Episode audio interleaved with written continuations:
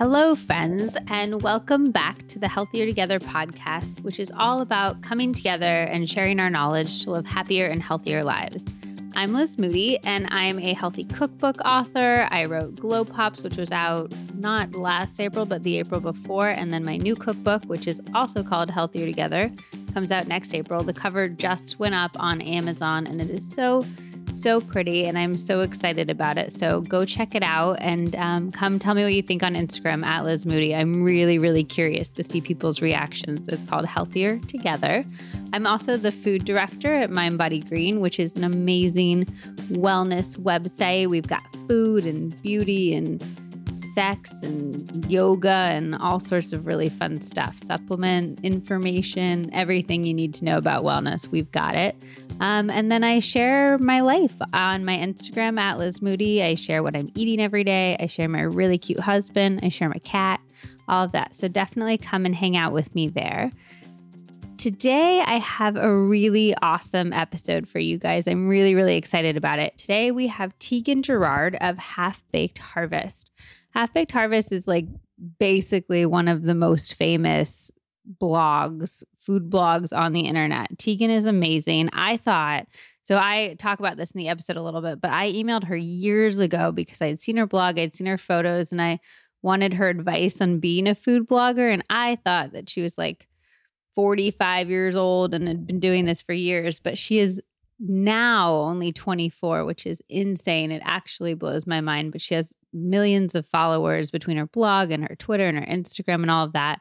And she also recently released her cookbook, which is the Half Baked Harvest cookbook. It's stunning. Her recipes are unbelievable. Her photos are unbelievable. We actually share a publishing house and an editor. So it was fun to have that connection. And I met her for the first time in real life, in person, to do this interview. And she was so lovely and so interesting. We talk about a ton of things in this interview. She went to the Olympics recently with her little brother, Red Gerard, who was the first gold medalist of the United States, I believe, in the Olympics. Um, so that was pretty amazing. She talks about what it was like to be behind the scenes in South Korea and what it's like to have a famous snowboarder for a brother. Um, we also talk about her anxiety. She suffered from pretty intense anxiety for her entire life.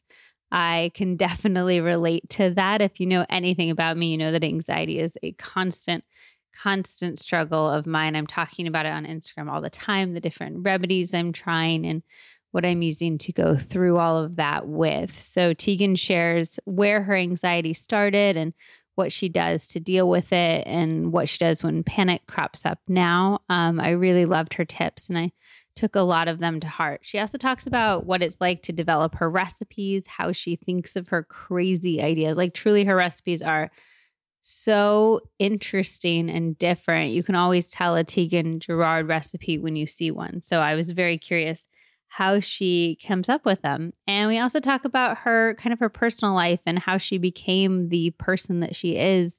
Her crazy family, her parents sound amazing and have so much wisdom to share, which Tieghan shares with me throughout the episode.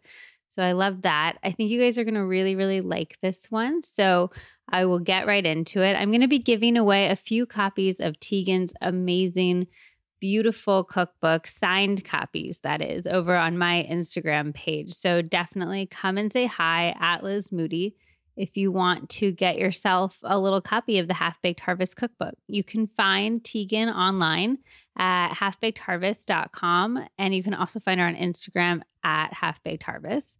And um, definitely go check her out. Her photos are absolutely beautiful and her writing is really fun and witty. And yeah, let's get into the show. Enjoy this episode of the Healthier Together podcast. Tieghan, thank you so much for joining me. Yeah, thank you for having me. I'm so excited. Yeah, it's fun to like get to talk to you in real life. You know, I actually sent you um, an email. You probably don't remember this at all. This was I want to say like four years ago, and I just started food blogging. And I sent you an email, and I was like, "You take the most beautiful pictures on the planet. Oh. Like, can you give me some advice?" And you sent Four me back years ago, like really? Oh a long, yeah, Oh a long time ago. I took ago. horrible photos four years ago. They were so. I mean, you said you took. You're not happy with your I'm- photos yeah. now. I'm my own worst critic, which sure. I'm Yeah. sure nobody would agree with on the planet. But you sent me back the nicest note, and I just remember thinking that you were like 35 and married with like a bunch of kids. And then when I found out how young you were, it like blew my mind. I I was just like, how do you do all this stuff at this age? Yeah, I'm 24 now. Definitely not married. Still very single. Um, For anybody who's out there. yeah, guys. No, it's just work is busy, and I love what I do. So little time, but um, yeah. But you started cooking when you were like a tiny baby, right? Like 15, I want to say. Yes, basically a baby, right? Okay. um, no, so I'm from a big family. I'm one of seven kids. Um, and I started cooking basically just to help my parents out with dinner because like we were eating at like 9 30, 10. I'm like, I'm kind of hungry. Like, I'm just going to start cooking dinner here. Did both of your parents have traditional jobs at that point? No, well, so I mean, I don't. I my mom took care of her kids, Of like, and that is kids. like her sole. yeah, like that's her sole job. She loves it. She's the best at it. Um, she did really good, obviously. And my dad had a full time job, yeah. So he was like nine to five, working as a bond broker. Um, and then he would go to the gym after work.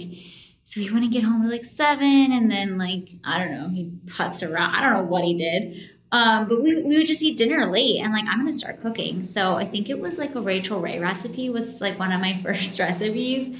Made it, my brother loved it, and I'm like, this is kind of fun. So I just kind of rolled with it and eventually I was like cooking dinner every night, loved it. Kind of did that through high school as almost like And a- for like nine people every night. Well, yeah, I mean, yeah, all of my siblings were living at home at that time, so um, I, I, I don't, I'm, my brothers probably didn't eat everything that I cooked because as I started to get more into cooking, like they hated vegetables and things like that, so they, they probably didn't eat everything. But yeah, essentially for like, I'm just that's I'm used to cooking for big people, or not for big people, for a lot of people. Yeah. Um. So yeah, I don't know. Yeah. And then when were you like, I'm going to pick up a camera and start documenting this? So that came way later. Like I had sort of started following food blogs a little bit um, in high school, just a little bit. Like they weren't really what like what they are right now. Which ones did you follow? you know, it wasn't Kath Eats, and I think hers was like more of like a health food blog. I don't know if it's if it's I don't know. I don't follow it anymore. around, yeah. Um, and like the most random sites, honestly. But I did a lot of googling of recipes, essentially, and like I said, Rachael Ray and probably Giada and stuff like that. Um, and that was all through high school, and um, I'd always said that I'm, I've always been a very creative person, and like I spent my weekends rearranging my bedroom and like just constantly like redecorating things or um, shopping or whatever because I always said I want to be like a fashion stylist. Like I want to go to school, I want to move to LA, like style clothes, do that whole scene. Um, it was just always what I said I wanted to do. So when I graduated high school, I actually graduated with an associate's degree. So I had two years of college done. I hated school. How did you do that? So they have a lot of programs now where you can take college courses for high school credit or like vice versa kind of thing. So were you like going to a college? I was going to, I went to um, Colorado Mountain College. And so I took college classes that counted for my high school credits as well. Was that super awkward socially? Because you're like a tiny baby and there's like a bunch of 18 year olds. And Um, no, I just did, I, I just did it. Like, did you make friends with those Yeah. older people? No, not really. Like that's the thing. School, especially towards the end of high school, like I was the total outcast a little bit. Um, in middle school, I was like had a ton of friends, like did that whole thing, and then high school, I hated it. Hated high school. Didn't have a hard time making friends or anything like that.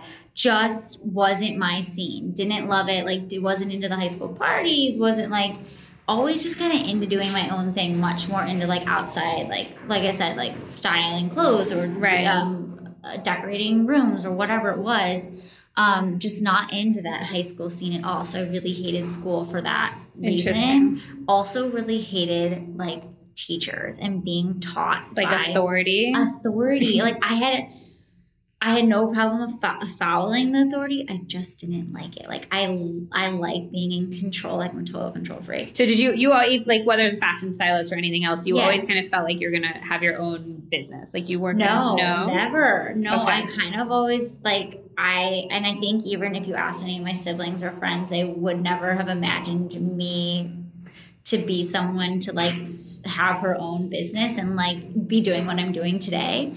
Um, so I think it's really crazy how like my story is a little bit more random. I really fell into what I'm doing. Um, but I have always been a really hard worker and like very determined and like when I put my mind to something, like it, it's probably gonna happen kind of thing. So when what year did you pick up a camera and start the blog? Um I can't tell you the year, but I was like I was 19, so do the math Okay. in your head there. so about like- five years ago. Yeah, it was like 20, I think like 13, is that right? And were people reading it right away?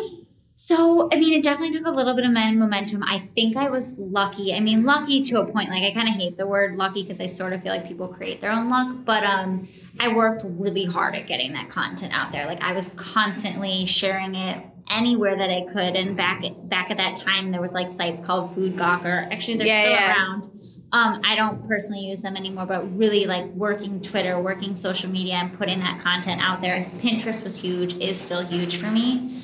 Um, so really, really working to get the content out there, and then like within six months, I really started to see traffic kind of building, Interesting. and then within a year, I was like, oh, maybe I could do this. Like, was I, the six months discouraging at all? Like, were there moments, or were you like, it'll be any t- any moment, any moment, any No, moment? It wasn't discouraging at all because I was in a position where I was when I started, I wasn't like this is going to be a career. Right. Like I, so I had actually after high school moved to LA, um, got a job in LA, was really set to go to school in LA. I gotten accepted to the Fashion Institute of Design and Merchandising. Like was all signed up to go, but basically I was 18 going on 19 when I was moved out there and I moved out there for the summer and I got a job. And I worked there for three months and at the end of the three months I was like basically like that's it. I can't do LA like I Wait, what didn't you like about LA? I well I, I essentially I got homesick basically. Like just never had really been away from home at that point in my life Were you homesick for your family though, or for like Colorado? both both okay. like I'm much more like love a small town love being How small my- is your town? I mean, it's not like that small. Like we definitely have Whole Foods, like we have Target. But are we um, like talking like under fifty thousand?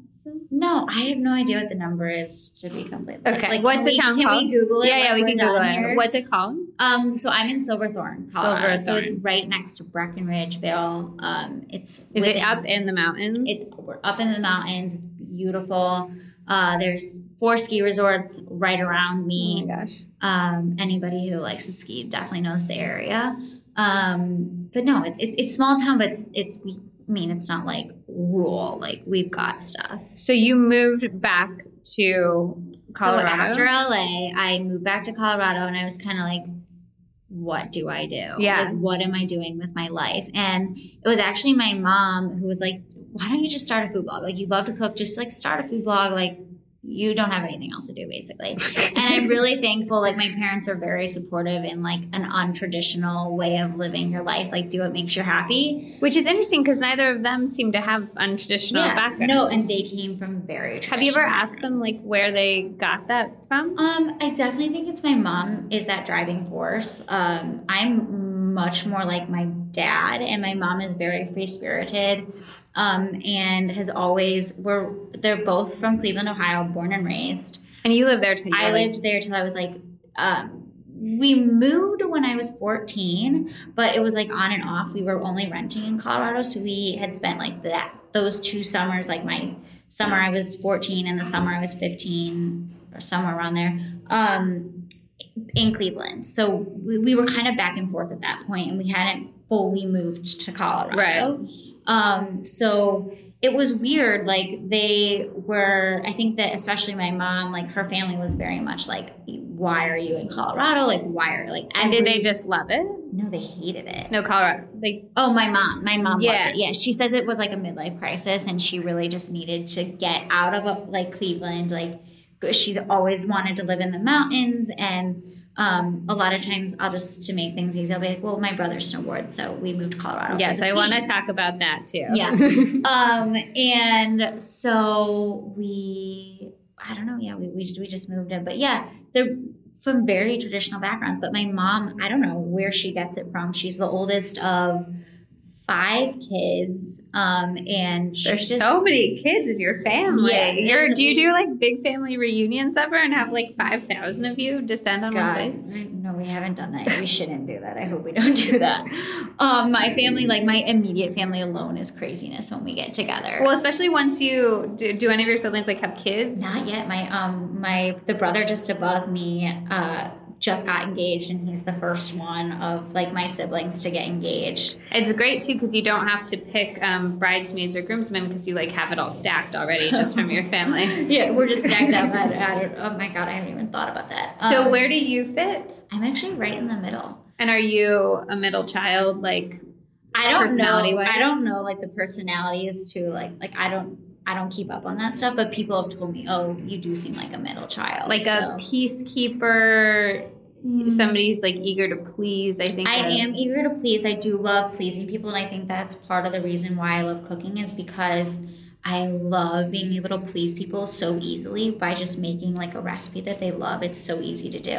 Um, and that was one of the reasons I really fell in love with cooking was because like I would just see the immediate reactions from somebody like upon first bite, like, oh, that made them so happy. I was like, oh, that was so easy to do. So I love that. That's um, interesting. Yeah. How do you okay, so about your your recipes are insane. They're like they're like extra in the best way, where it's like the flavors are really out of the box and the textures are really out and they're just like you know a Tieghan Gerard recipe when you see it because it's like Thanks. bananas um, how do you come up with them like yeah. crazy so um, actually the brother that i was just saying that just got engaged he is total free spirit um, and travels all over the world with his now fiance um, and they have been to Thailand, Morocco, like Paris, everywhere you can imagine. So oddly, a lot of my inspiration, and also my younger two brothers travel a lot too. My family gives me so much inspiration because we're just all over the place, all of us. And so they're constantly just sending me photos of dishes that they get at restaurants or like foods in farmers markets in Thailand, or I guess they're not farmers markets; they're just like markets in Market Thailand. Markets, yeah. Um, so I'm constantly getting inspiration from them, and it's really great because it's inspiration that I don't think anybody else is really getting. Interesting. Um, so it's really fun.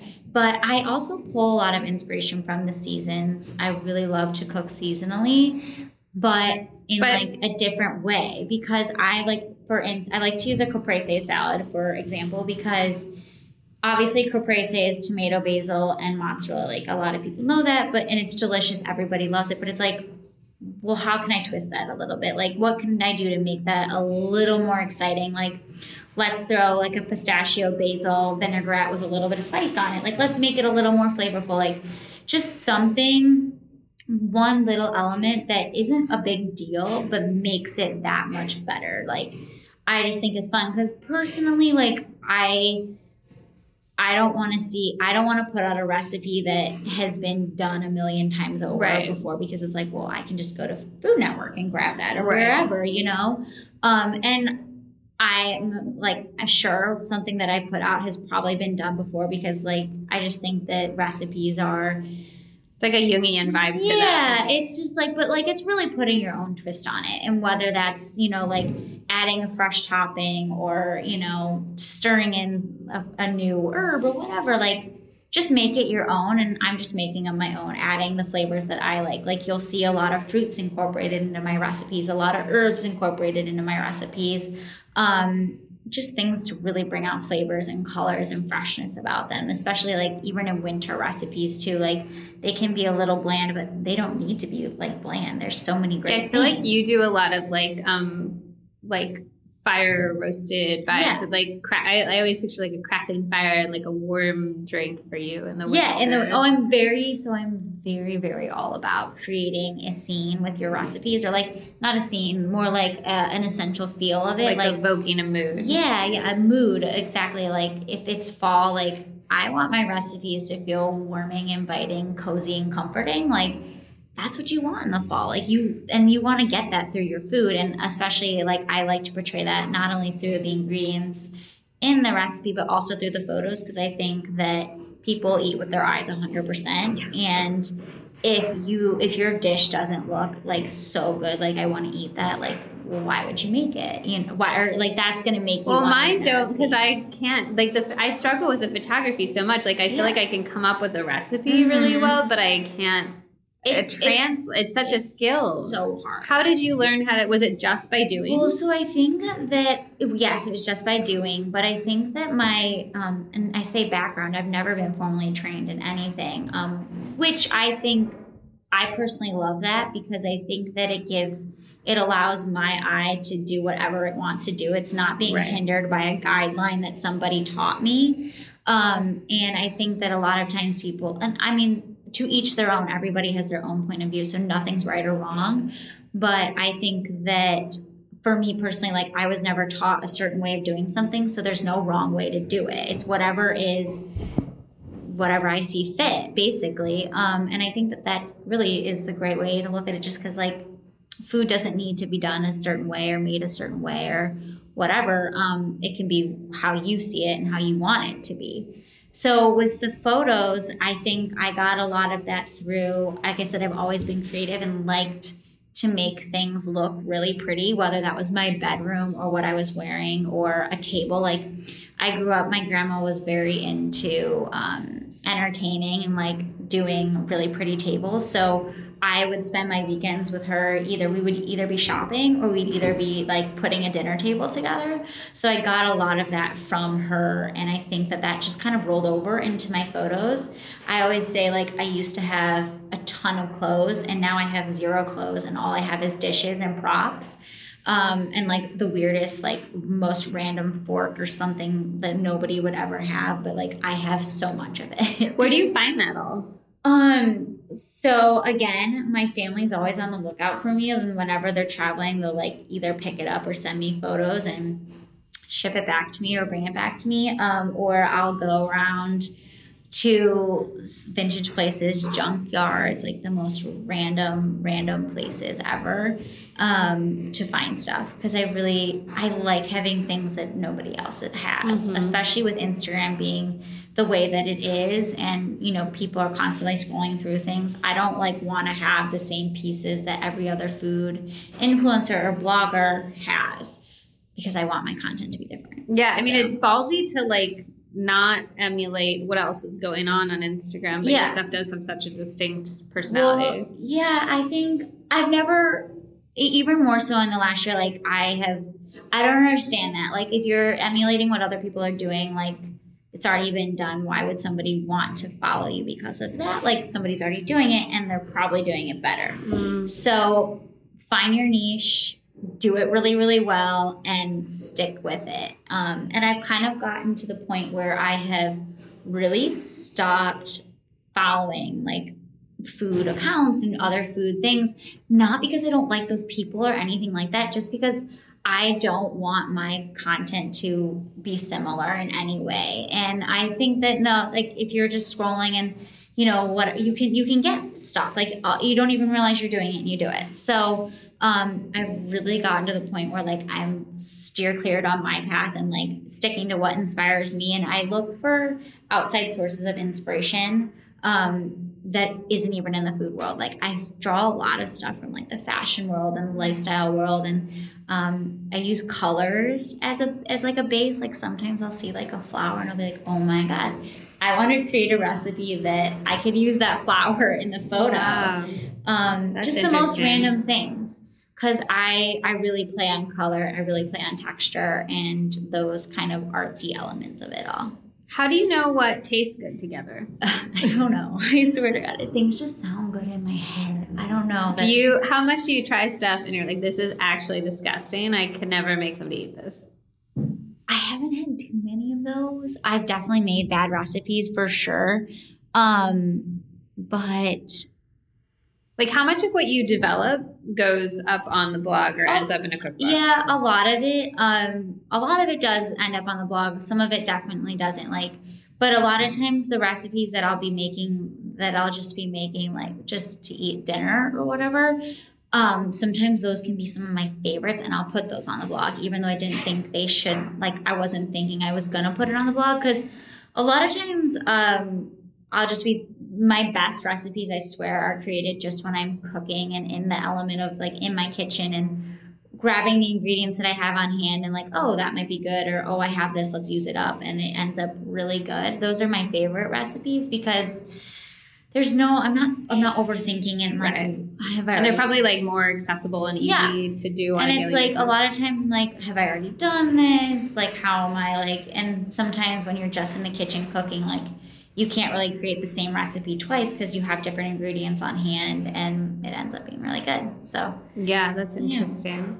Um, okay, so I want to talk a little bit about your family. Mhm. You recently went to the Olympics. Mhm. This like blew my mind. 'Cause Yeah. I've, I've, yeah, I haven't met you before in real life Yeah. other than today, but I, I've known you, and we have the same editor. yeah, And when I saw Red on TV, I like saw his last name, and he looks like you because you Oh, guys, all, he? you guys all like have He like looks a- a, lot like my mom. Like if you if you saw pictures of like my dad, my mom, and then like all the siblings, I look more like my dad, and Red looks like my mom. Interesting. Yeah. Well, you guys had like, and I, was, I saw the last name, and then I looked it up online, and then it like it made me feel this personal connection to his Yeah. win because I was That's like, great. People have said that to me, and I love it. it's like the closest I've been to um, a gold medalist. Yeah. So your brother Red Gerard won the first gold medal of the Olympics. Yeah. which is insane, and he also was like one of the youngest people ever. I want to say. Yeah, How old is he's- he? He's 17. I don't know. I don't think he's the youngest. He's he's down he's there. very young for Yeah. sure. Um, Chloe Kim, who also did snowboarding, Who's also pipe. badass. She's amazing. Um, she's 17 and she won gold as well in half pipe. So, but So he, his was the first medal of the Olympics. Of the entire Olympics, which is like amazing. Um, did and your whole family went out there? We all went to South Korea. What Um, was that experience like? I mean, incredible. I don't think that anybody could really ask for a better experience. We we weren't. I mean, we all hoped that he would at least podium, but I don't know that anybody really realized he was going to win gold.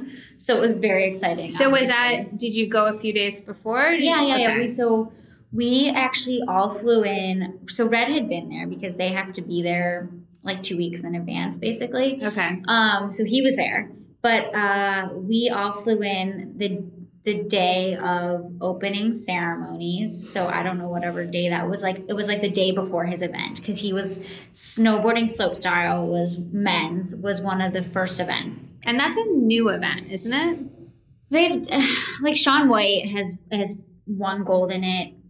I want to say not four years ago, but the four years before that. Okay. Maybe that was like the, I don't know. Like Okay. I'm not up on all the terms Yeah, yeah. whatever. Um, but yes, it's newer. The newest event for snowboarding is snowboarding, men's snowboarding and women's snowboarding, big air, and that's where you just go off one jump and it's like you do your biggest You're trick. crazy. Yeah, I think I saw Chloe Kim do that. I Oh, she might have. I don't know if she. Did. I don't know. Okay. I don't know. I'm so impressed by all of this stuff. I'm like, just I. It, It's really It scary. freaks me out, completely yeah. Um, yeah, they do some really crazy stuff. So, but he, so his his event, his main event though is slope style, which is basically where you they have like a rail section and they have a jump section and they do it all and they they do these flips and turns and I don't know the technical terms. Being his sister, I really should. But like multiple spins in the air, we're talking like mo- many many feet up. yeah. Um, it's crazy. Yeah. So, uh, yeah, he's he's pretty good. And How was he? Like a baby? Were were you guys all like on the slopes all the time when you were growing up? so I so growing up, I was the only girl. So I was five brothers, and yeah, I was so, and I loved it. Like everybody asked, like, did you hate having so many brothers? I'm like, no, I loved it. Like, I Why I did you love I it? was the biggest tomboy, um, and I have a very tough skin. They have bred me to like you know be able to handle anything. I swear. Um, which is great. So I loved it. And I feel like it would make dating impossible. Like, come meet my five brothers. They're very, they are protective, I have to say, especially my oldest brother. Um, but it's not that bad. Okay. It's not that bad at all. My oldest brother's the worst for sure. But um, they they're great, and they're we all like they're my best friends, especially my Red, so Malachi, who's just below me, um, and then Red, we're like we're Red's. I'm Red 17, so we're we're we're kind of we have some distance, but we're still all pretty close. All the siblings are really really close. It's just great. It's fun. They're amazing, and I. So were you guys them. all snowboarders? Okay, here? yeah. So I'm sorry. So yeah, my older two brothers, or my older, my the brother, it doesn't matter. One of the brothers started snowboarding, and then the other brother started snowboarding, and then um, everybody kind of just taught Red how to snowboard, and Red really Redmond, who's 17, he's the Olympic gold medalist. Um, he and then the brother Brendan, who's just above me, they're both really, really good at snowboarding. And Brendan kind of went more the editorial route where he was doing magazine photo shoots and things like that. And Red Like being in them? being in them. So like there's like Snowboarder Mag and like Trans World Snowboarding. Like he did stuff for that. And Red Red does that too, but Red went much more the competitive route and did the competition side. Um, so like X Games and things like that. Um, and so yeah, he's been snowboarding. God, he could like snowboard before he could walk. Um, I think since he was like four, maybe. Wow. And that kid uh, j- just doesn't know how to sit still. Um, you can tell that in interviews when you watch him. Yeah, like, me too. I'm, like I'm like fidgety. I'm like, like- all, all of us Gerards just can't really like. We're just very active people, um, and but Red's the worst. Like he literally just cannot sit still. He actually has ADHD, so he has like a full like. like he has a technical he has definition. a technical for it, yeah. definition of it, but like it's worked for him and his advantage for this Well, he has purpose. a gold medal now. Yeah, so he's great. So he's really active, um, and he's just been snowboarding since he was a kid. And then when we moved out to Colorado, he really started to get into it and basically just progressing beyond, you know, everybody else and really moving forward with it. Um, and So do you just like start winning competitions and then eventually people are like, maybe you could be an Olympian or basically okay. yeah you don't get like to- scouted. you have to have a certain amount of points to make it there's there, they do this this system called like the it's like a point system and you have to win so many competitions and have so many points to even qualify yourself for the olympics Okay. um, so there's four there's only four snowboarders that get to make that get to go from the us team um, and he qualified actually he was the number one qualifier i, I want to say did he like were you guys there for that or did he he? like call you? you guys and don't he quote like, me on this Um, he qualified pretty high up, though. I want to say. Um, it was so nerve wracking because really you can only qualify uh, that season before the Olympics. So I mean, you're building up points. I want to say for like the the two years prior to the Olympics, but really the time crunch is is that that winter season before the Olympics. Um, and there's like three qualifying competitions, three or four that you have to do good at Oh. in order to get your spot on the team. So yeah, it was really nerve wracking. Does he get nervous? I always wonder this because like you for all of these athletes with something like the Olympics, Yeah. you train for years and years and years and years and then you have like a minute to have it all be worth it or Yeah. not. And I'm just like, what do you feel like before that minute? So I think snowboarding is a little bit different. Snowboarding is very, it's definitely the most, one of the more lax, I feel like, in Olympic sports, just because all the snowboard guys are very chill and very just like, we're in it to have fun and we love to snowboarding because we have fun. We're, we're having fun. But And they yes. really think that? Yeah, well, I mean, though the competition side of it is is a little bit more intense. Um, Red is the type of kid where I think he, I don't think he'd ever say I don't know. Like no, we, we're like all in the we all ask ourselves that same question. Like, is he nervous or like what's his deal? Like we're not really sure. But he doesn't seem to be. No, so he He doesn't. seem so chill. He's a very chill kid, like very very chill. Um, and I think that's what's honestly progressed him so far is because he's never looked at competitions like, oh, if I win, great. Like if I don't, I don't care. Like he doesn't care. So, and I really think that's true. He doesn't care, and I think that that letting go of that stressful side of things really progressed him to a point where he was able to get to the Olympics uh, because he didn't let that side of it get to his head. And a lot of it is head games. Like a lot of it is the head games you play with yourself. Um, and he was able to not think that way and really be in it because he has so much fun doing the sport. So for a snowboarder, do you, you always hear about athletes and they have to have this like very rigid schedule and like they have to be so strict about everything and Yeah. Do snowboarders not have to do that stuff as much? They can No. like live their lives. Snowboarders live their lives. Okay, and, and they live them well. Everybody. Shaun Shaun White seems like Shaun's he's like a little different. made a name for living. His yeah. Shaun's a little different. I think he's. I actually read, and all my brothers know him personally. I personally never met him, um, but I, from what I've heard, he's a little different. He's a little bit more of that traditional athlete where he's Oh, I of. thought he was like a party kid. I was using his Oh. example of like a. I think I felt like he's like gotten in trouble for being a party kid. Maybe I don't know. I don't know. particularly. You know, I don't know, but um, he's definitely he. I think he works at it Yeah. more than maybe the rest of the guys. And I know a lot of the the, the whole U.S. snowboard team is eaten my recipes, been at my house, begged me for food. They're all great, all really. Are you nice like guys. the uh, in unofficial? They they know where to go for food. they know where to go for food. Um, and they're great. Actually, uh, one of the Red's best friends, Kyle Mack, was on the team with him, and like I mean, like a second brother. So like a brother that's not related brother kind of thing. So Yeah. it's really cool. Like you kind of go through the experience, and everybody in that world is friends. Like it's not a competitive. I mean, there's a competitive thing, but like But people were genuinely happy. they're when all there for each other. Yeah. Like, um, so you'll hear if you Google like Red's win and everything, you'll hear these stories like he overslept the morning of, and like he couldn't find his uh, U.S. team jacket, and like that was actually he couldn't find his U.S. team jacket, so like he had to take like Kyle was like, well, here, take take my jacket because you have to wear the U.S. team jacket and. Of course, Red loses. I mean, that would be something Red would do. He did lose the jacket. Um, but Kyle, to my point, like Kyle gave him Yeah. his jacket. Um, so yeah, they're all really good friends, and it's just like a, it's a little bit different. I feel like than the rest of the sports. Um, they really are all good friends. Like I've never seen anything like it. Like those kids are so happy that like even though they didn't make the team, they're so happy that their Mm. good friend made the team. So it's really cool to see. Is he more annoying now that he's won an Olympic gold medal? no, he's he's a, he's.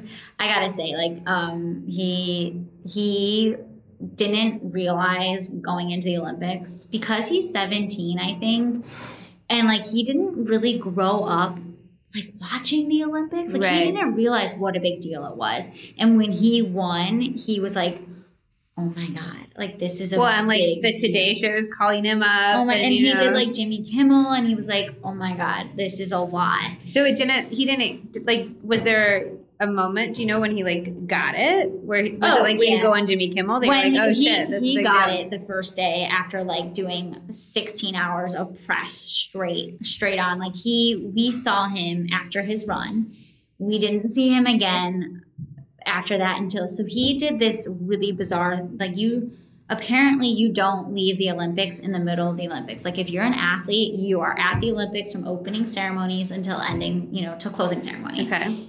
he left to go do press in LA and New York. So he, after his win, he Who did, decided that for him? If that's a weird thing Yeah. to do, was he like, "I'm gonna go do so it"? His, I guess his agent. He has an. He has a like a uh, snowboard.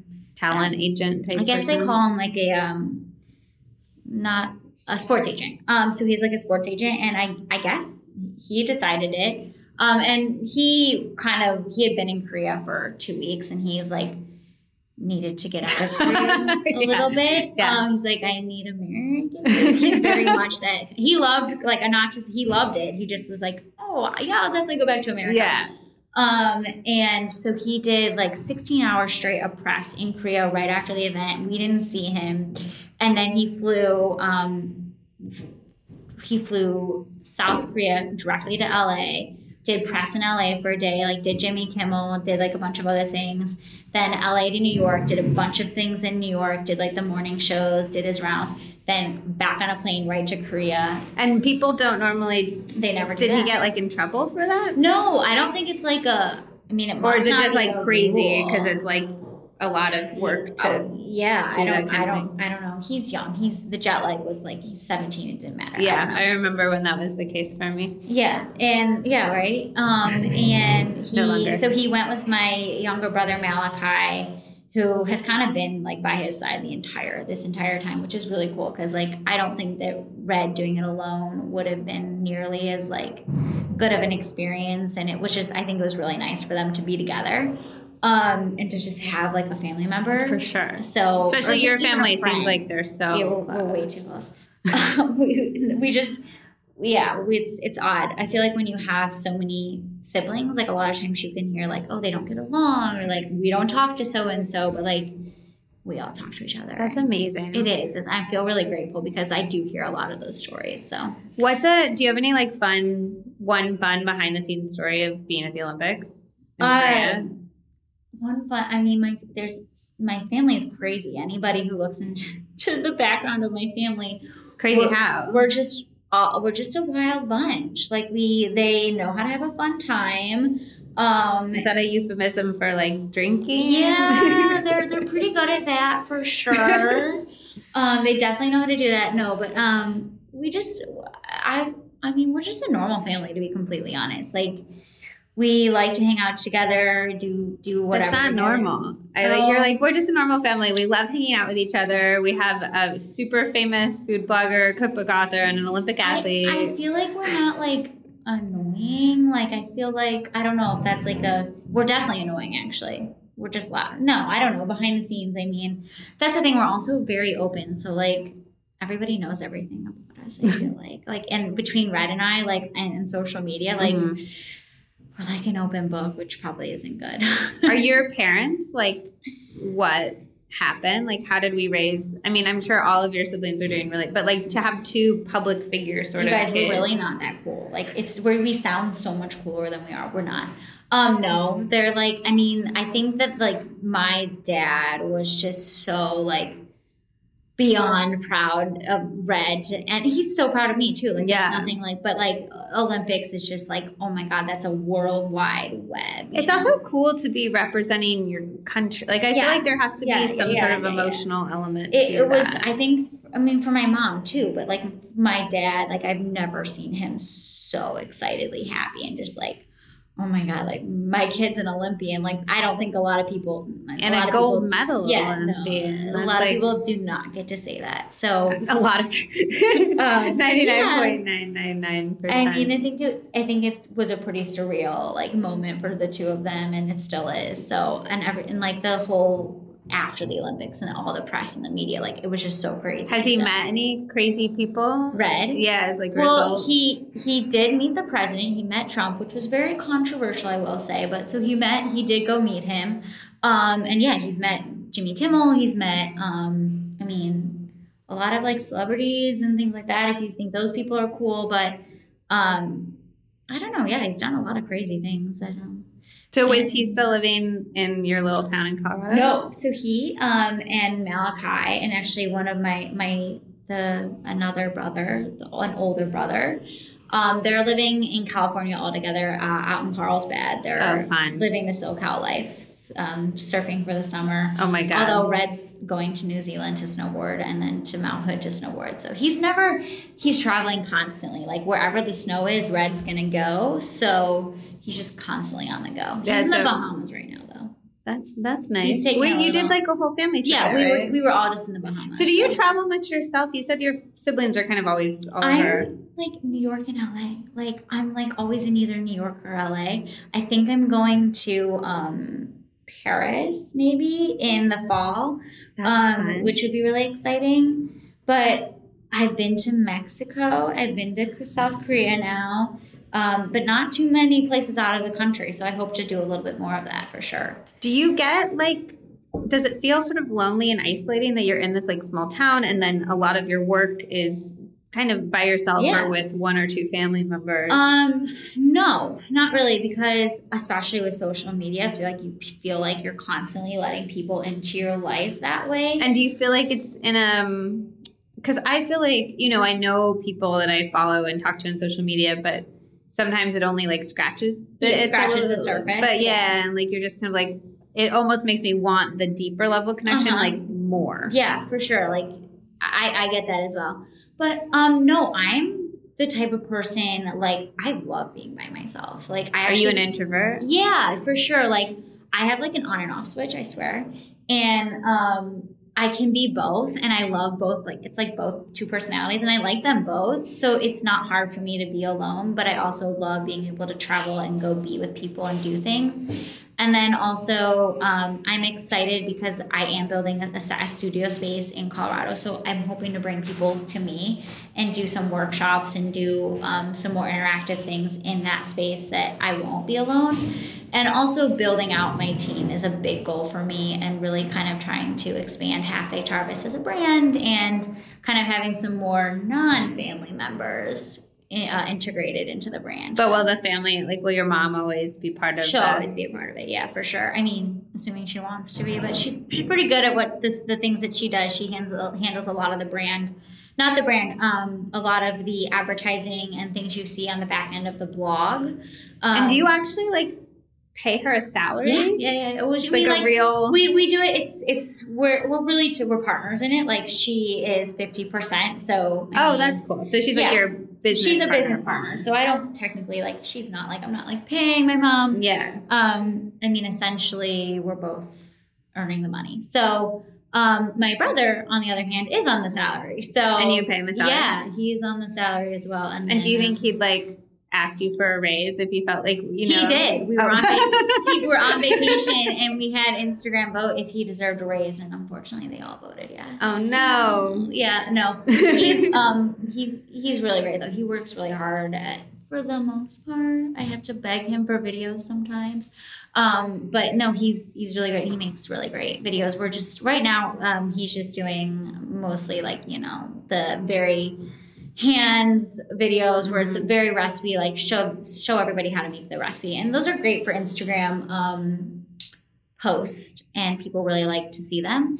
Uh, but i really hope to get into more of the on-camera videos. That's kind of my goal for the rest of this year. You're listening to the healthier together podcast. All right let's take a brief break so i can introduce you to one of my favorite products on the planet. If you know anything about me you know that i can't do caffeine it stokes my anxiety and it makes me feel really crazy. And I was always so jealous of anyone who could reach for their morning cup of Joe and feel wide awake and also look really cool with their like mug and all of that. That was never me. But now I have my mushrooms. And by that, I'm talking about Four Sigmatic. They're basically medicinal mushrooms, not psychedelic, although my dad was very concerned by that when I told him that I was obsessed. And they come in these super convenient little packages that I stash in my backpack so I have them wherever I go. In fact, most of the time when I'm at a coffee shop or at a cafe, I'll just order hot water and then I'll mix in one of my Four Sigmatic packs so I can save some money and I don't have to worry about them not having a tea that I like, which happens quite often because, as you can imagine, I have quite strict standards for what I consume. So, there are a bunch of different kinds of the mushrooms, and each one has different benefits. So, I take a cordyceps in the morning to feel awake, and then I take lion's mane when I'm feeling that 3 p.m. slump, and it really helps me kind of focus and not want to I don't know, go read a million blogs instead of doing my actual work. And then I take reishi when I'm feeling stressed out or anxious, which for me, again, if you know anything about me, is quite often. I've turned into a bit of a mushroom evangelist at work and with my friends. People used to come to me for a tea to heal every ailment. I'd open up my tea drawer and I'd be like, "Oh, here's your your blend for this stomach ache or if you're feeling anxious or tired." But now I am a mushroom evangelist and people come to me to find out which shroom they should use for whatever's wrong with them. People also ask me about the taste a lot, and I actually don't like culinary mushrooms very much. It's a weird thing about me. If you read my cookbooks, you'll notice that there aren't a lot of mushroom recipes in there because I just don't love them. They turn my stomach a little bit. But I find the Four Sigmatic mushrooms to be really earthy and grounding. And I like the new formula. A lot of their new formula ones don't have any stevia or sweetener, and it's kind of an herby and it's it's a really subtle flavor. Okay, it's grounding. Grounding is like the main word I would go for. It just it it instantly sort of makes you feel calmer and and more present and whole. I think. Um, I, I'd think of like an herb tea or a chai, but less spicy than a chai. So just sort of that herby, rooty grounding vibe. They also have a ton of flavored stuff if you prefer that. I'm loving their chai lattes recently. They're so, so good. They're also caffeine free, which is hard to find in a chai. Um, they're amazing. And then they also have a golden milk latte, which is new and I am 100% obsessed with. That's one of my favorite morning drinks. I took a bunch of them when I went back to California recently and I used them all up on day three and I was very sad about it. So, if you want to try them yourself, and I highly recommend that you do, clearly, it's become one of my absolute staples. You should see my desk. It's piled with Four Sigmatic boxes. Go to foursigmatic.com slash healthier together. That's F O U R S I G M A T I C dot com slash healthier together, H E L T H I E R T O G E T H E R. You can also get 15% off using Healthier Together as a code, although you barely need it. They're not one of those like wellness products that costs a zillion dollars for a teaspoon and you don't even know if it's working. They're really, really affordable and the kind of thing that you can actually incorporate into your day to day life. So I love that. Um, and message me on Instagram if you have any questions about them. I love talking about mushrooms and I've done a ton of research on them. And I'm really a believer, which I don't say about very many things. The evidence keeps stacking up for their short and long term benefits. So I definitely recommend you get in on that. Again, use the code healthier together and um, enjoy. Come and tell me if you like them for sure, because I'm 100% obsessed. and I want I want to talk about it with people. So come and tell me. And all right, without further ado, let's get back to the conversation. Do you get nervous on camera? You, I like, I should, but I don't. Like, I love it. Um, I kind of love it, which is really weird. Do you feel very like I feel like when I I'll be a hundred percent confident with like my voice and how I look, and then I'll see myself on camera, which I do love it. But then I'll be uh-huh. like, "Who is that person?" I don't like to watch myself. I will like if I can avoid it, I will avoid it at all costs. Because okay. like I'm like, okay, I feel great about how that went. I'm gonna leave it at that. I'm not gonna and watch just it never go back. That's put smart. it out of my head because then it will play with me like and my insecurities for sure um, because i do have i'm a normal person i have a ton of insecurities and then I'll just think about those and then I'll like never do it again. Can you share any of the things that you're insecure about? Sure. I mean, yeah, I'm so I am like I even just like look wise, beauty wise, like I'm not big into like wearing a ton of makeup or anything like that. I'm all about that natural look. But at the same time, like when you are on camera, like I'll feel very unconscious, like oh, or self conscious, like should probably be wearing some more makeup or something like that. Um, I am still very insecure about my photos. Like they'll never be the way that I want them to be, but I think that's okay because it's always driving me to be better and to constantly be progressing and never standing still, which I think is really important in this industry because it's growing so fast and everybody's doing something different and like everybody's just progressing forward at this like insane speed. So it's kind of always keeping me on my toes anyways, which is kind of good. Um, and then, you know, I'm I get stuck in that comparison train of like doing that off, which is I've literally started like not because I don't like those people that I'm following on Instagram, but because they're making me insecure. Like I have literally started to unfollow people just because I'm like, this is a bad thing for me. Like I can't sit here and focus on this. Like they're different than me. It doesn't mean that they're better than me. They're just different than me. So do you think literally removing it? Because I do that too. I've done that with you, where I've been like, yeah, my photos will literally and like, never I take look no like offense this. to that because so, it's just like I, am just like, why do I even try? Do you think the best thing is just to rem- remove it from your? I think if you're really struggling with it and you're constantly comparing yourself to other people, which I, I do, I still do it to this day. Like it's definitely a problem. Um, I think if you're constantly comparing yourself to, to like a certain person or whoever, yeah, I think it's so much easier. Like I'm kind of like a cold turkey person, like just cut it out and get rid of it and be done with it. Um, and that just works for me. Um, so I'm like a big advocate of that. Like, just cut it out, get rid of it, um, and focus on like just making you doing what you do and making that better. So I don't know. It's it's easier said than done. Yeah. I will say that. Like people will sit there and preach that. I'll be like, yeah, right. Do you really do that though? And um and so I'm really just trying to like actually do it do myself. It. Yeah, yeah, yeah, yeah, Do you limit your social media time, or how so do you like find what, that balance? What I'm trying to do is um I'm trying to just not even really scroll too much anymore. Um, and uh, I'm super interactive on my on my especially my Instagram account, and that's like me doing it because Instagram I feel like it's just so personal, and Yeah. having someone else do it is really really hard. Um, so it's Instagram is really it's me doing it, so I'm very interactive with my DMs and my comments on all of my content. But other content, I I definitely like limit it. Like if there's something I see and it pops up and I love it, I'm gonna I'm gonna comment on it and be like, that's I love it. Like I want to show that person, like be genuinely excited for that person. I think is really nice. And I think in the end it like makes you just feel better. And it's good. Like I loved that content. Like why not let that person know? So share it.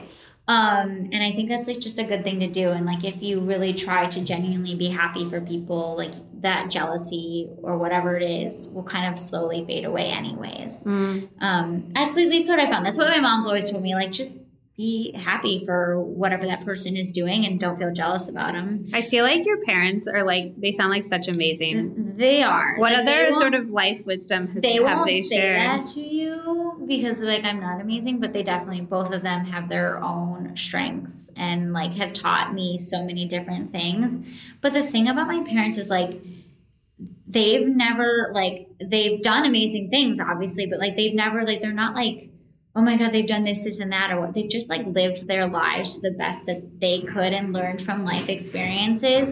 And i think what they passed on to like m- my brothers and i and my little sister um is to just like be kind people. Like don't like just treat and this everybody's heard this but like really just treat others the way that you would want to be treated.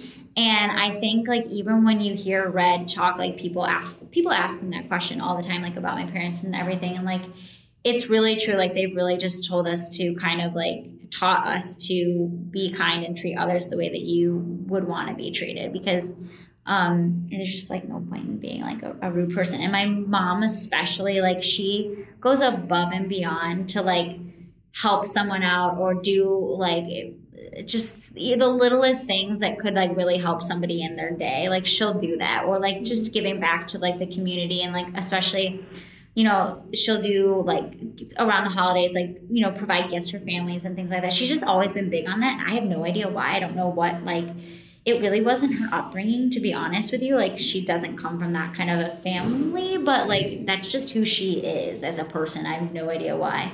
Um, but she carried that on into her kids and i think that like i love that i have that like trait and um, it's just good. Like you just feel like there's no reason to be like a mean person in the world and like you can if it's not a big deal to like you you don't have to do like go out of your way to do something but like if you can like you know, pick up if you've got like you see a poor mom holding a baby in two hands and she dropped, just pick it up for her. You know, Yeah. like, be a kind person. Not drop the baby, drop something else. Yeah. Yeah, you're right. Yeah. Sorry. Drop like, you know, I don't know, her wallet. Whatever Yeah, yeah, it is. So just be nice. So this podcast is about how to become happier, but also how to become healthier. Have you had any like health struggles Yeah. or anything like that? I actually, and to this day, like I think it's really great to be open about it too, because I have struggled with anxiety my entire life, and that was like Same girl. it, it's it's still a huge struggle. Like, and I swear, like I was telling my mom the other day, like my anxiety with like flying has been getting worse lately for whatever mm. reason. Um, like- Is it always around? Like, how does it manifest usually? Well, so when I was a kid, it was school. I hated school. I hated going to school. It also, I think, like it could have been like a separation thing for my mom as well. Um, because I was like always like craving for my mom's attention. She had so many kids, and I was just like, you know, I need like hello. Um, I was always craving it, and so, but I, in school anxiety was my number one like issue as a kid. Like I had hated school through like even like as long as I can remember ever, going to school, I always hated it. And not because like I had a lot of friends like in school, like that wasn't the issue for me. It was something with to do with like teachers leaving home, someone else having authority of me, like being told that whole thing. Um, I just did not like it. Like Did you have panic attacks? Or was it more just like an underlying? I mean, like there were days when I was just like, I cannot go to school, and then like I would have like fits. Like this was more when I was like a kid, and I would have like literally like fits, and I don't think I don't know if that was a panic attack or not, Mm. but like it was bad. Like it, there was like my um, middle school and then my high school years, and finally in high school I started like like I said I took college courses, and that was easier for me because I was able to go to those courses and like leave then. Like it was just like a quick like okay I'm gonna get in and get out. Um, and I was also able. I graduated high school a year early too, mm, so, so you I, got out of high school I like together. ran through high school. Um, so school anxiety was really really huge for me, and um, when I was in middle school, I was like, Mom, I want to be homeschooled. Like, I hate going to school. Like, this is miserable. Um, and I also felt like it was a very fake environment too with friends. Like, I had a lot of friends, but like, did I didn't love to hang out with them outside of school. Like, I called them school friends, and they were there for like being in school. Um, and just did I, you feel like you couldn't fully be yourself? Yeah, like I was a kind of a different person with those guys than I was at home, which I don't know. Like, was fine probably, but I guess I just was I wasn't real comfortable with it maybe. Um, but I just for whatever reason really hated it. And I also something like looking back on it, something with like the teachers too really got me like someone else almost having control of me, or at least that's the way I felt. Um, and it was intimidating to me and I don't know, I didn't like it. Um, so the whole like just the whole school situation and in middle school, I was like, oh, I really want to be like homeschooled, like that'll solve everything. But like my mom was from a very traditional background, and it was actually like my grandparents were like, you can't homeschool her, like you don't homeschool people.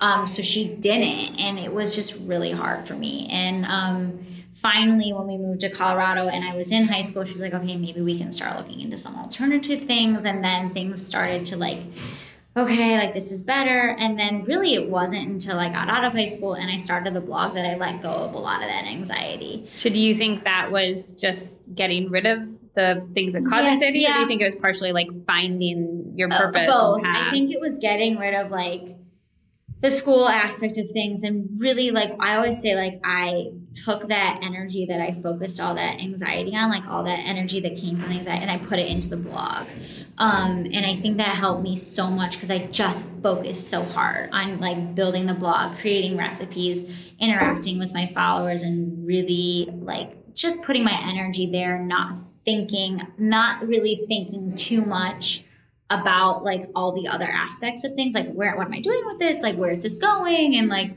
what if these people hate this recipe? Like i was just able i don't know why i was just able to redirect that energy and put it into something i knew that i loved doing. Like it gave me cooking um, was a creative release for me. Like i loved being creative with recipes in the kitchen. And then when i started to get into the photos i loved that. And i was like i'm having fun with this i'm gonna go with this and i did and i went with it and it thankfully worked really well.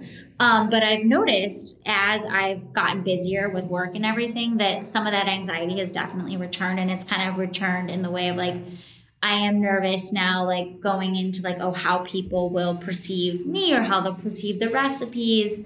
Um, and like I just said, flying, like traveling, like I love to travel, but I hate the travel part. Like that gives me a lot of anxiety. Um, going through airports, getting on, doing the airplane thing. Like I'm fine, like I can do it, but like I don't like it at all. And it definitely like the day like before, you wouldn't have probably flown back to the U.S. in the middle of your Olympic. I would not have done then, that. Yeah. No, and even like flying i was totally fine flying to korea maybe just because i was excited but like flying home oh and also i was with my entire family yeah. so i like wasn't nervous about it but flying home i flew home completely alone i'm like this is like an it's six it's like 16 or 18 hours. It's a, and i'm like over the ocean. I'm like my god this is like a long flight. And i'm like all by myself.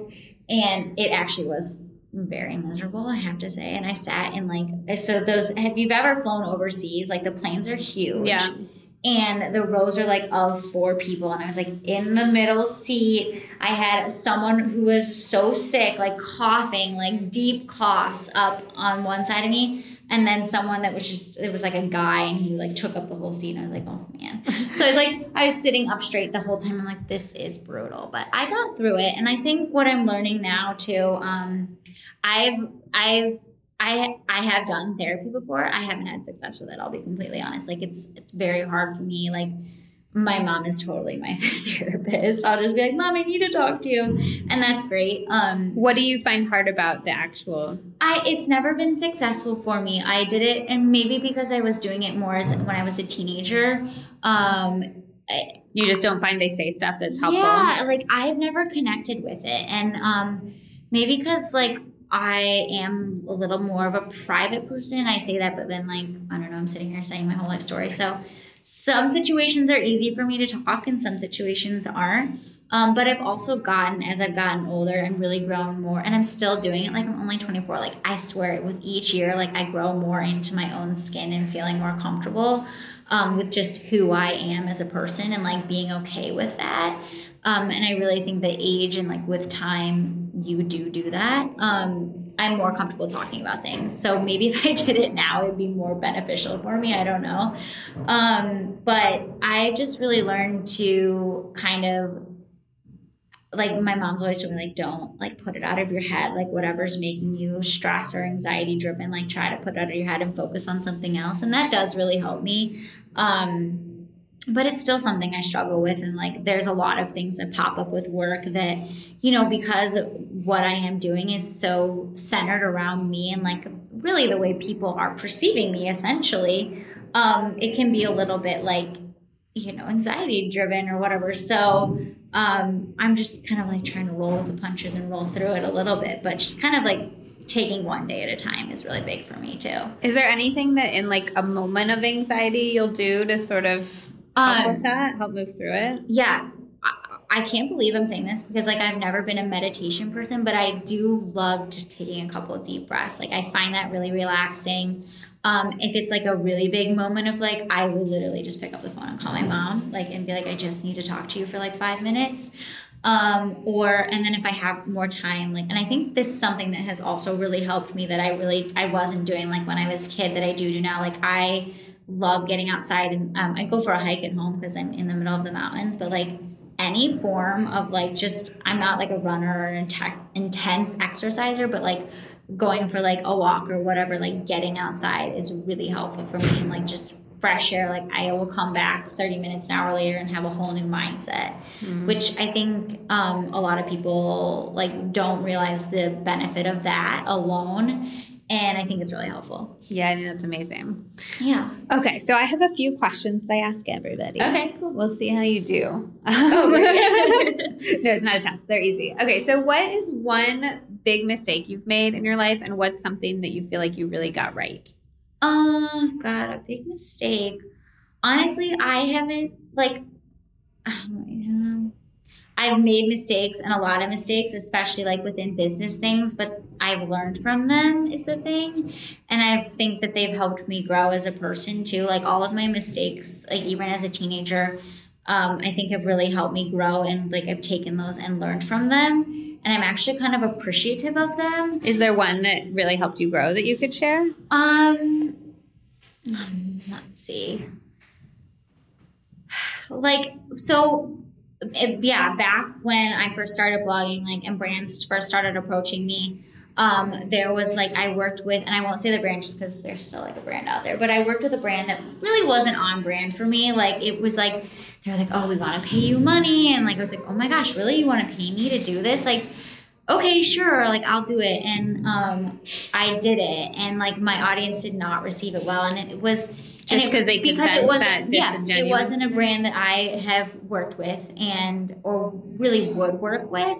So I think like from that learning experience and ever since then I was I was like oh my god i'm not working with a brand that like i don't fully support and would back um, and i think that was a, and i'm glad i learned it early on instead of like right now because i think it is really really important to only work with people that you genuinely are excited to be working with and are can genuinely back because your audience especially if you have a built-in audience that trusts you which i really feel that i have yeah. they're going to know right away like oh my gosh she totally is being paid off for that you know and i don't think that any amount of money is worth that and I think if you're really trying to grow your brand, grow your business, like you need to know what your brand is and what you stand for. Um, because your audience will expect that from you. And I think it's just really important. So I learned that early on, which I'm very grateful for. Uh, because I think that a lot of times people can be changed when they see a number like, oh, like, yeah. And I think that. And there's in, some big numbers out there when you have a big they're, audience. They're throwing some big numbers out there these days. And I think that when you have um, a brand that you're building, um, it can and, and it can be really easy to like accept that. But in the long run of things, if you're looking to grow a long lasting brand, you want to be partnering with brands that you are essentially really behind because the bottom line is is that it's the internet and people can go back and look at everything. Yeah, so, for like, all time. Your record is it's gonna be there for a while. So, so what's something you got really right? um, I think something I got really right is being. I've always approached like the blogging world as and my audience as friends. Um, I've wanted them to really connect with me on that level. Like when I am writing a blog post, I want the reader to feel like they are in the kitchen cooking with me. So I tell them where the inspiration come like whether it was a family member that gave me the recipe whether i was in la and eating at a great restaurant like i got inspired from like went to kismet i think i'm saying it wrong is it kismet I get everything that's said out loud wrong, so Yeah, I'm not gonna like correct Okay, you. well, I'm a reader, not a talker. if you know me i can't even talk like i shouldn't have written a cookbook like my english language is horrible um but i try so like you know I, i'll say where the inspirations come from i'll say if it was any crazy stories like if it took me five billion times to test it like You'll it- say all of it I'll say all of it. Like I want it to be conversational. I want people to leave me comments. I'll respond to your comments. Like that's the other thing. Like I have always been. I've seen bloggers where they're not responding to their Instagram comments and they're not responding to their blog comments. I'm like, well, that's your audience. Like they're giving you their feedback. They're telling you how you feel about your content. Like you want to be interacting with them. Like if you're not, if you're not like interacting with them and knowing what they're saying and kind of making them happy and be friends with them they might they're probably not going to stick around for a Right. while come come back or they might like stick around for a month but be like i'm i don't know like this is see you later like i don't know what this person's about right. and i think in this day and age like everybody really wants to know wh- who they're following and they want to know what they're all about. So i think that's really important the interaction with your following and kind of giving them the time of day. Like they're gonna give they're gonna give you five ten minutes 15 minutes whatever it is to read your content or watch your content. Like give them a little bit of that back and say hey thanks for reading or whatever you know? Yeah. again it just kind of goes back to like even what my mom taught me just like being nice and kind to the people that you know you interact with And seeing them, I think, as real people rather than They are. like- They're real people. Yeah. That's exactly it. And I think like also what like as bloggers or influencers, like we're not celebrities. Like we shouldn't be treated like celebrities, you know. Um, and I think a lot of times like the a lot of influencers and bloggers have really created that they're really getting to like a celebrity status, but Uh, I think it's important to remember your audience because that's what got you there. So if you're not remembering your audience, like, and you're leaving them behind, like, it disconnects you from them. And I think that that's what makes us almost better than the celebrity because we're relatable and we interact with our following. So you like- don't feel like a, I mean, when you look at the numbers of people who, when you, you know, put yourself out on Instagram and then hundreds of thousands of people see it, what does that make you feel I don't. So I don't think about the numbers. Like I Never? You never have this moment where you're like, "Oh my God." Nervous. okay, sorry. I won't bring it up. No, no, no. I mean, I know what my numbers are, but like, I don't ever think of it that way. Like, I just kind of think of it as like the people walking down the street or whatever. Like, um, I don't think about that at all. And um, no, and like, I think like you were asking, like, Red, is he a different person? And it's like, no, just because like we weren't brought up that way. Like, we're just totally normal people, and also because we have this huge family that is like constantly bringing us back down to earth. Right. Like they're like, who do you think you are? Like you're not like You're not an Olympic gold yeah, like medalist. Red, shut up. You know, like Tieghan, like you're not that sweet. And like it's const they're constantly bringing us back down to that. Mm. Like so that's a secret to have seven siblings and then you'll be normal forever. I don't know what the secret is. I mean, I don't know, but yeah, definitely very grateful for like my big family, and I they are so much a part of like who I am today. So I love that I have that. I feel very grateful for that. so, in the name of being healthier or happier, what do you think is the best way to spend 20 minutes every day? Talking to your family for sure. I love talking to my family. Do you, and you do it every day? I Even I wouldn't say for twenty minutes. Like um, I wouldn't that that twenty minutes is a long time. Um, but I definitely at least talk to one family member, whether via text, via phone call, once a day. Like I'm really lucky because I do work with my family a lot. Like my brother does all my video content. I can't think of a day when I'm not texting with Kai or my mom, eh, which is so I, that I'm lucky in that way though because like we're also working. Mm-hmm. Um, so yeah, but talk talk to someone you love like 20 minutes a day. I think like you can get caught up in your own thoughts a lot and it's like hear what somebody else has to say. I think would be really great or take 20 minutes for yourself and like go for an afternoon stroll or whatever. Like mm-hmm. i think also and i don't like i need to do more of that for sure like taking 20 minutes for myself or like i'm like go go go go 24 yeah do you feel like the work-life balance is hard for you? For sure. Like i won't sit here and be like yeah my work-life balance is great. It's not. Like i'm constantly working. But I will say, like, it's a total choice because I love so much what I do. And I am young, I'm 24, and I don't have a family like of my own right now. So it's solely my focus. Um, and I'm sure when that like starts to change for me, it'll be a very hard transition. But like at this point in my life, my work is totally everything, and I and I love it. Um, Do you want that someday? Like yeah, someday in the future though. Like I'm just so focused. My mom got married when she was 18. She's been doing this since she's 18. So you know, she got married when she was 18. Totally different. She had 24, she had like four kids. So completely different life path. Yeah. Is um, there even good Tinder in your town? Like, is Tinder? it? No, it's horrible. I live in. You get the same seven people as you swipe through. Yeah, I live in a ski town, and like I'm, they're all snowboard skiers, and I'm just like, I think I need someone a little bit yeah, how are you gonna meet somebody? I don't know. Maybe through work through LA or through something like that. Yeah. I am in LA like a lot. It seems like once or twice a month. So. Okay. So yeah. So it's not that bad.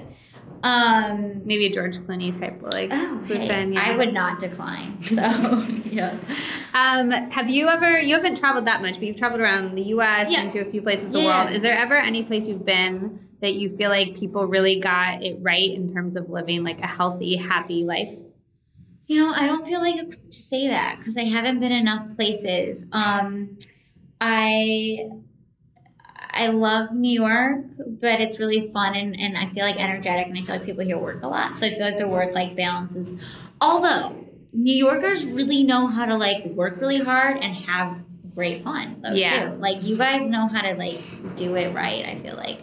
Um, so I don't know. But no, I haven't Do you feel like life in your town is like idyllic? I feel like a lot of people have a lot more fun in my town than like work. So I feel like that the balance could be a little bit off there. Okay. But I think Colorado actually is a really great my town specifically maybe because there's just like a lot of skiers and things like that. But um, I think Colorado, um, they actually do like people their weekends are spent outside, and I think that's amazing. Like spend just spend as much time as you can outside, and like really like I love, but I love that. That's my personality. Like I just love being outside. Yeah. Um, they, I feel like most people do, even if they don't know they. Do. They do. not know they do. I yeah. don't know. Well, like my grandma, for instance, she definitely was not an outdoor person. Though. like she just like put me in a shopping mall, and I'm happy. So yeah. like that's great. That was her though. So to each their own. Um, I think, but I think Colorado, like, I love that they are, they, you know, work Monday through Friday, but like the weekends are like, let's go have fun, let's go skiing, let's go hiking, let's do yeah. this, let's do that and I love that. So maybe they have a good balance. Yeah, that's awesome. Yeah. Is there anything that you wish people would ask you about but they never do? Um, man. Um,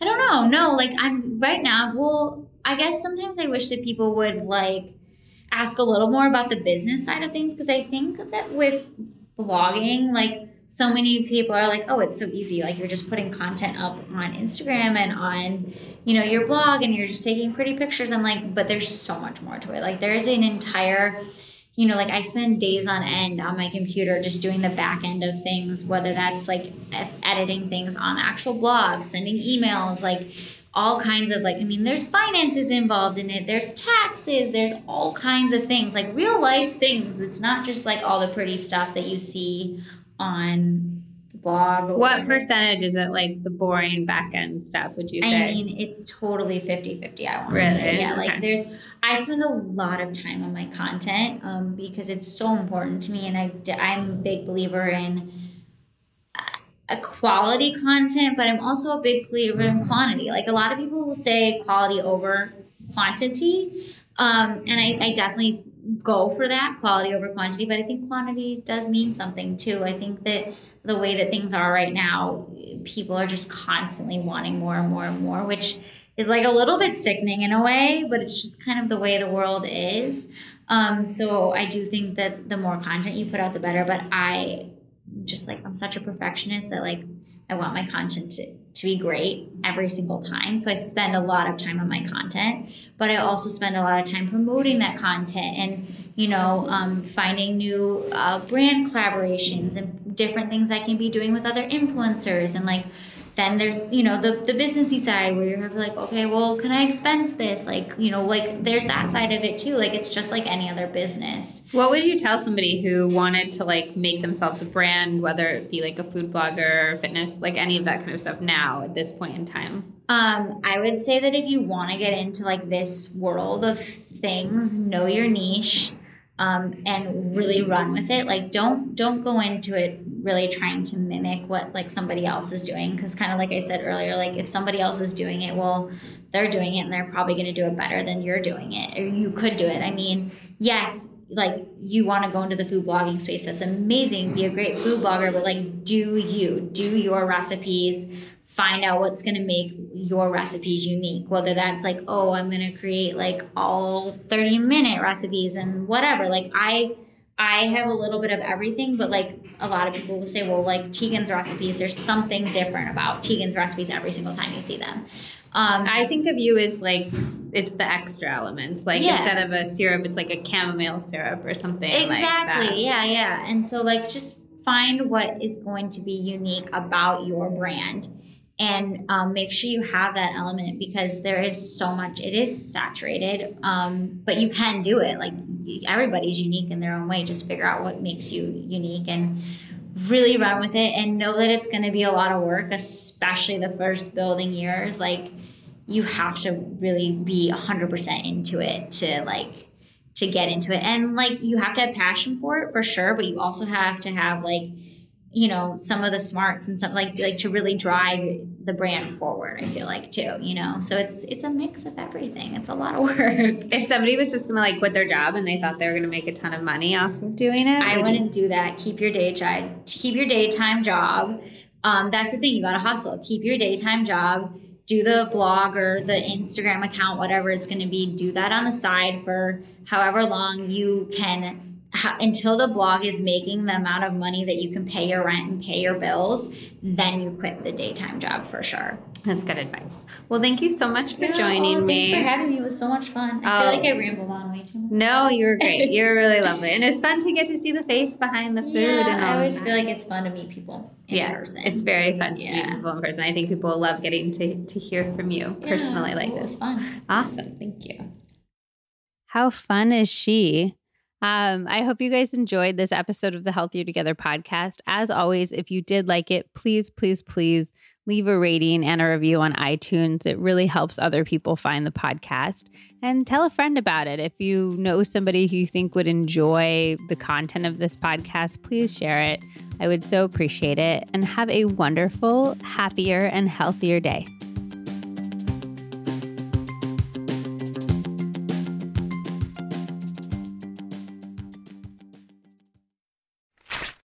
When Zach and I started Healthy Convo Co., we needed to find the easiest way to get conversation cards from our warehouse onto our website and into your hands.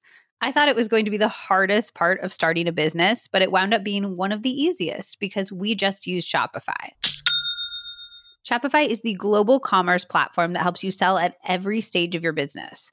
From the launch your online shop stage to the first real life store stage, all the way to the did we just hit a million orders stage, Shopify is there to help you grow. Whether you're selling gorgeous ceramics to sip morning tea from or beautiful journals to write prompts from the We're All in This Together deck in, Shopify helps you sell everywhere. From their all in one e commerce platform to their in person POS system, wherever and whatever you're selling, Shopify's got you covered. It helps you turn browsers into buyers with the internet's best converting checkout, up to 36% better compared to other leading commerce platforms. And sell more with less effort thanks to Shopify Magic, your AI powered all star. I know as a consumer, I'm way more likely to buy when a website has Shopify. It has all of my information saved. So checkout becomes a one click situation, even on small business sites, which makes me so happy because I love shopping small. But it's not just small. Shopify powers 10% of all e commerce in the US. And Shopify is the global force behind Allbirds, Rothy's, and Brooklinen, and millions of other entrepreneurs of every size across 175 countries. Plus, Shopify's extensive help resources are there to support your success every step of the way because businesses that grow, grow with Shopify.